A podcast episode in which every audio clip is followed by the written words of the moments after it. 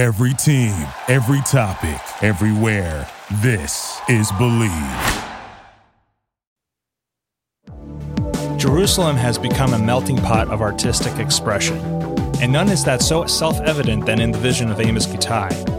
Born in Haifa, Israel, Gitai portrays Jerusalem as a portrait of Orthodox ideals and a city that has its beauties and its defects. Today, we will discuss the evolution of Gitai and his vision for a better future, for a city he holds dear to his heart.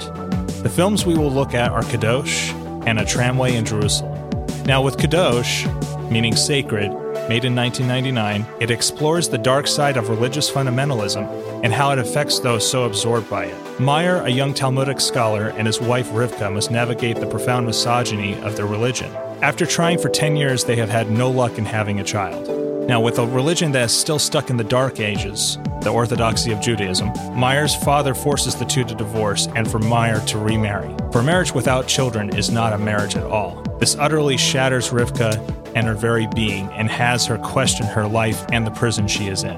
A tramway in Jerusalem portrays Jerusalem through a series of vignettes that all happen on one tramway that travels from one end of the city to the next. Through it, we are introduced to characters from all walks of life, each with their own story and each metaphorically representing the state of the country is in and the conflict of Palestinians and Israelis that is still self evident today. They sing, they talk, they harass each other, and comfort each other, all while riding this train that keeps rolling on, much like life itself.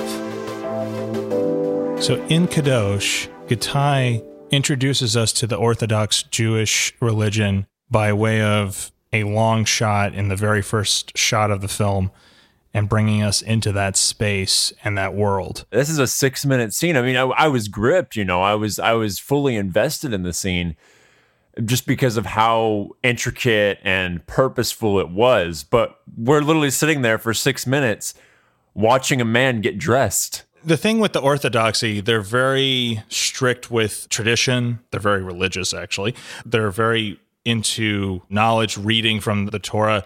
However, the men are the only ones really reading, and the women don't really have, in a sense, they're not allowed to read. They're not allowed to do certain things, at least if you're in the Orthodoxy. The Orthodoxy also, like, they have all those traditions of putting on all the different clothing. It's, it's pretty much like a religious routine that they have adopted over thousands upon thousands of years and they've continued those traditions throughout the centuries and such. And I believe what Gitai was kind of trying to portray in, in this was the beauty, but also the ridiculousness of how long it takes to just wake up in the morning. What Gitai is trying to do is draw the viewer into the scene, set up the characters, because we also get, in a sense, in that first shot, you know, because it's a long take and we're holding on on Meyer, who's the main uh, one of the main characters, the man, you get a sense of what his relationship is to his wife, who's in the bed next to him, who's still asleep. The man is doing all these things to keep that religion alive and ignoring the wife in a way. It, it's real, and they have two separate beds, so they're it's very old school where they're not sharing a bed. You know, sex is viewed very differently in the Orthodox culture the two women in the film, Rivka and I believe it's Malka, Malka, her yeah, sister. Malka. Especially Malka, she's more of a progressive, has a more modern headspace compared to Rivka, who's kind of still stuck in old traditions and refuses to move on with her life and see that her religion is holding well first it's destroying her marriage it's also holding her back in the fact that it stops her from doing anything with her life and Malka sees that and wants something more. Even when she's forced into a, an arranged marriage, she still has an affair with her boyfriend that she had at the time before she got married and still goes back to him because he was one who got out of the orthodoxy and yeah, yeah, moved yeah, on. Uh, Yaakov, right? Yes, Ya- Yaakov. Yeah, and he Yeah. he represents a more forward-thinking way of getting out of old traditions and moving on and and living. Well, yeah, you could even see that for sure when she goes and visits him later on in the film after she's cut her hair. That's why was, when you were saying her headspace, I was like, literally, yeah, her headspace. She cut her hair, which I know was a big no no, right?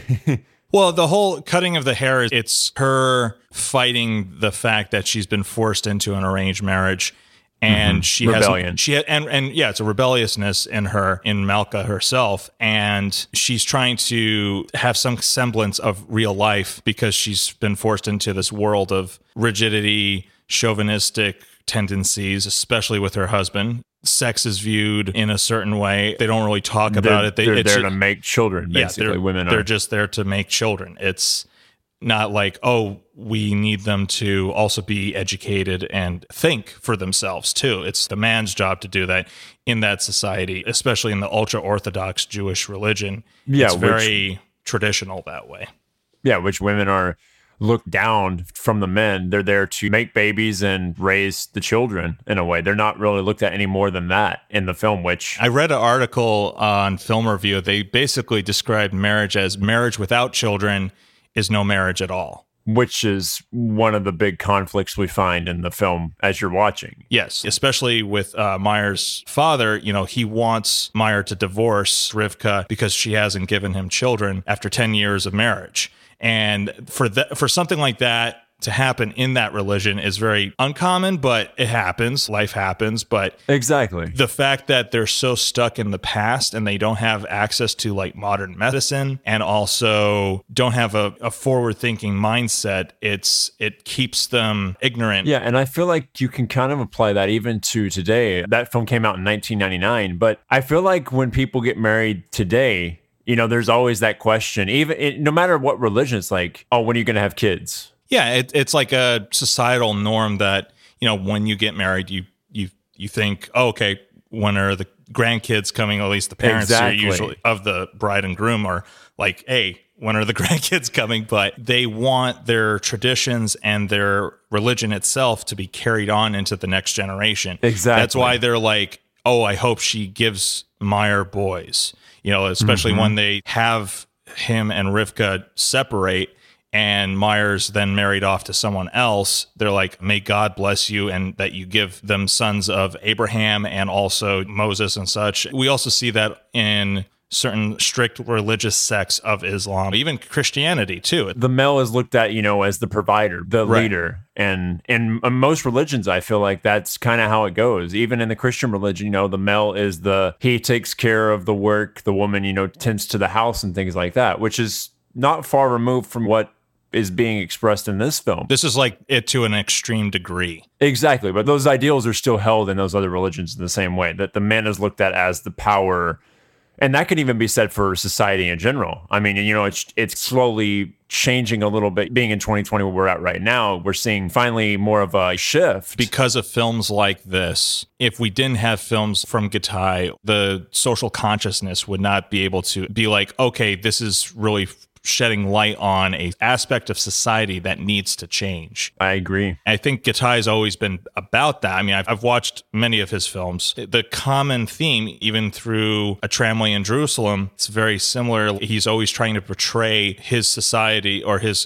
the country that he comes from and portray it and shine light on the inadequacies of that culture as well as what beauty is there. And yeah, we should hold on to certain traditions, but there's certain traditions that need to change in order for us to move forward and live together. And it's exactly like Ozu the week before. You know, he was also showing that how important family is and that just spending that time in those moments. And these films were made years ago, Exactly. decade. Yeah, I mean, like with Ozu was the 1950s, and you know, with Amos Gitaï Kadosh was in 1999. Tramway to Jerusalem actually just came out two years ago in 2018. The society goes through these different surges in social consciousness that need to be addressed and taken seriously and also taken in a sense that how can we make this better how can we better ourselves and then move forward into a more modern viewpoint of you know freedom for religious practices and such and how to get along with one another which transitions perfectly into his most recent film. And looking at 1999 Kadosh to Tramway, you you kind of see a, a growth there, and you kind of still see the same message, but it seems to be more positive now. I just want to say, when I first started watching it, first off, I thought of a theater play, right? Because there's a bunch, it's just like a bunch of vignettes and things like that, and I was like, why am I watching people ride a tram? In Jerusalem, right? and Yeah. then as I, I kind of you never think about it, but each of these people is going through something different. Each of us have our own lives, our own religions, our own cultures. This film is it's showing that Jerusalem is a melting pot now, you know, so many different religions and cultures and ideals that you see throughout the film in so many different situations, you know. There really is no conflict per se, and there really is no Except for the, the the moment that one of the Arab men on the train oh the passport doesn't have his passport and refuses to show it to the guard and he's wrestled to the ground after being told on by one of the Jewish Yeah. passengers who has total bias towards the character and just wants to make trouble for trouble's sake. And you know, in that moment I think that's Gitai saying it's still that conflict between Palestinians and Israelis is still there. There is still that conflict because you know Palestine's still trying to get their own homeland. Same with Israelis, and they're all trying to find their their home and settle down and such. And they've been at war with each other for so long. Those wounds still dig deep in the society and are still prevalent in the society. Gitai in that moment in Tramway is showing that because in most of the vignettes they're an assortment of just like reflections of certain people you might meet on a train. exactly exactly. And you know, like you, you know, at first we see you know the father with his son. They're The- excited 'cause they're excited to see- visiting. yeah, they're just tourists, and they are seeing it from that viewpoint. And then everyone else is kind of like within the the bubble of Jerusalem itself. And I also kind of feel like because the tramway is moving forward, you know, because it's going from one side to the other side, I feel like that kind of also shows that, hey, they are moving forward, but there's still, like we talked about, the conflict, there's still things that are a bit tense. There's road bumps along the way. Exactly, exactly. Another scene I was thinking of conflict wise was, was the two women when they're uh, asking, you know, why, why are they together or whatever. And they, the man comes up and he says, you know, where are your papers? And he's questioning them because they're two women that are you know with each other and they're traveling together per, per se you know and and then she Not can accompanied speak, by a man. Yeah. which brings us back to kadosh to show that hey 1999 and here we are in 2018 uh, 19 even 20 now with the same issues still being present you know not near as intense but it's still underlying that the culture itself, the society itself. It just really moves the viewer through it and you start rooting for s- some of the characters too you know or you feel for some of the characters because you've been in that situation just from personal experience you know it's actually almost kind of like if you were riding a subway on in New York and you're seeing That's what everything that's to. happening because I've rode the subways in New York quite a few times and it's very much, you know, you look around and you try to look at people in a certain way because you're all crammed into one space and you're, you're forced to kind of yeah live in that nowhere to space together, which is an interesting symbol too that Gitai used to train to symbolize how you know Jerusalem really is, as you said, a melting pot of all different cultures and societies and such that they're all thrown into a space together and they have to learn how to like work and live together. First off, the use of music in both films, I wanted to point that out just because he uses the music to kind of pull the viewer in right at the start of Kadosh and also in Tramway. But in Tramway, you'll have the scene take place, right? And then once the dialogue is done, he'll just zoom in on the actor's face and just stay there. So you're seeing basically all the thought process after what's just happened, especially with the woman, the woman with the red hair. Remember when she opens the box to her shoes and she's like, you know, I, I only wear heels in bed. Mm-hmm. Yeah, so you don't know if she's like a call girl, an escort, or if she's just a woman in Jerusalem who, you know, is just having an affair with someone and is talking to her girlfriend about it. You just don't know. Like, how do you take that? You know, you could take that in many ways. And also, how can you view those two people? And I think that's what Gitai is also trying to say is like, not everyone is who they seem. And you shouldn't judge people too, because the security guard comes over and judges that, oh, it- because they're unaccompanied by a man, like, you know, he, he kind of gives him some trouble with that. But then you have him in another scene, you know, trying to make a move on a woman that he Right. slept, uh, assuming slept with before. Right. And she's like, no, stop and, and get off me, basically. It's over. Gitai is trying to show all facets of the society itself. Wrapping back around to talking about, you know, the, the shots and everything, those ending shots where he just zooms in on the characters' faces, on the actors' faces, kind of allows you to just think about, like, you know, who is this person really? You kind of allow yourself to kind of make up their story in a way.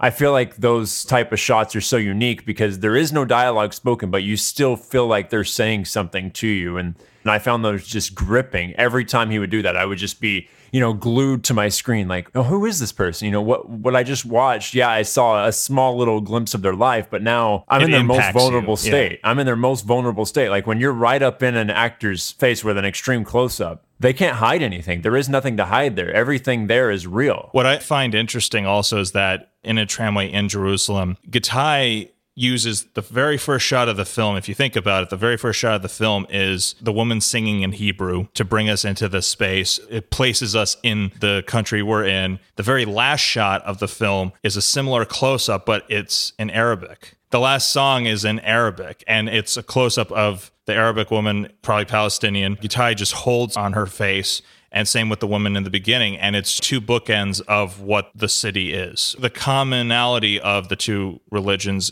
you know they're all they all come from the same tribe and they're all have to just learn how to live together and then with kadosh the way he uses shots is the long take at the very beginning to bring us in as we said and also then at the very end when rivka dies yeah, spoiler alert. The thing is, they both take place in the bedroom and they both have the same two characters bookend the film. It has that theater feel to it because it's very, in that sense, staged. For me personally, music is really used in both films in a big way. Kadosh, I think, used more of a traditional klezmer type of sound to it, which klezmer's got a type of Jewish music, and you know they use certain instrument combinations and such. Mostly violin. They'll use sometimes an accordion. Sometimes they'll use bass as well. But it has that very gypsy vibe to it. The music I found very haunting in Kadosh because you hear the theme of sort of the religion if if he if he's putting a staple on it. Gitai kind of makes that the theme of the religion it enhances letting the scenes breathe more and also adds to who the characters are too. They're defined by their religion. Exactly. Music is a is a big way that people were reached, I feel like, because music is something that unites all of us no matter what type it is. You know, and and it doesn't matter who it's coming from. It has a binding quality to it. It enhances the overall story of the film too. The the one scene that I'm a big fan of rap. So when the when the rap came up, this one line stuck with me. He repeats it a couple times, but he says Palestine is not a land, it lives in us. Basically, the people are what make the country what it is. Exactly. Yeah, and I thought yeah, that was a very poignant thing that Gitai uses in music that he'll work in a character saying a certain line of a song and somehow that reflects on what he's trying to say just from an artistic point of view and also from a humanist point of view. Well, yeah, it could be about any group of people. it can even be applied to what we're living through right now you know in the us anywhere in the world. Because if you think about it all societies they all have to learn how to work together and you know we're all put on this earth to figure that out. Kadosh's Gitai in his more darker cynical view and then Tramway in Jerusalem has more of a hopeful view of what the world could be. Yeah, and again in tramway, you know the tram's going forward, so a forward motion is always a positive motion. Yeah, we're not stuck in the past. We're looking to the future. Yeah, I enjoy. I really enjoyed the films this week. Like I said, when I first started Tramway in Jerusalem, it was like, okay, this is just people on a tram. But then I really started to appreciate it and, and realize, you know, what Gitai was trying to say with the film, and that's when I really started to appreciate what I was watching. I think also, you know, film it's an expressive medium that directors use to voice their opinions on the world and and how they are feeling at certain points in their lives too. And they have the ability to do that. You know, it's it's interesting because Gitai is showing that yeah, there are some things that are wrong and they need to change. Well, he's the Yaakov of the country, basically. Interesting that you say that because in Kadosh, he actually makes a cameo in the bar where Yakov is, where Really? Malka goes to have a fling with with Yeah. Yakov, and and Gitai is there at the bar, like just denying her to like go get Yakov, and then he finally relents and feels bad for her. So Wait, he's the guy behind the bar? He's the guy behind the bar. I had no. That's crazy. I had no idea. He literally is the Yaakov of of Israel. He has that rebelliousness to go against the norm. Directors that come from countries that have certain societal and uh, religious and cultural oppression in it, they find ways to show it and explain how we can try to better ourselves and, and get out of that oppression. He's not trying to hit you over the head and say, this is what you got to do. He leaves it to the viewer's interpretation and almost makes it in docudrama type of style and shows Israel for what it is. Yeah, and I, I feel like you could take that line from the from the rap scene in Tramway of Palestine is not a land that lives in us, and you could replace Palestine with I feel like anything, and Yeah. it would remain true Exactly. because ultimately it's about humanity. You know, we we make the land; the land doesn't make us. If you like this episode, follow us on social media at Film Detectives for further news and upcoming shows. Join us next week as we explore filmmakers from around the world.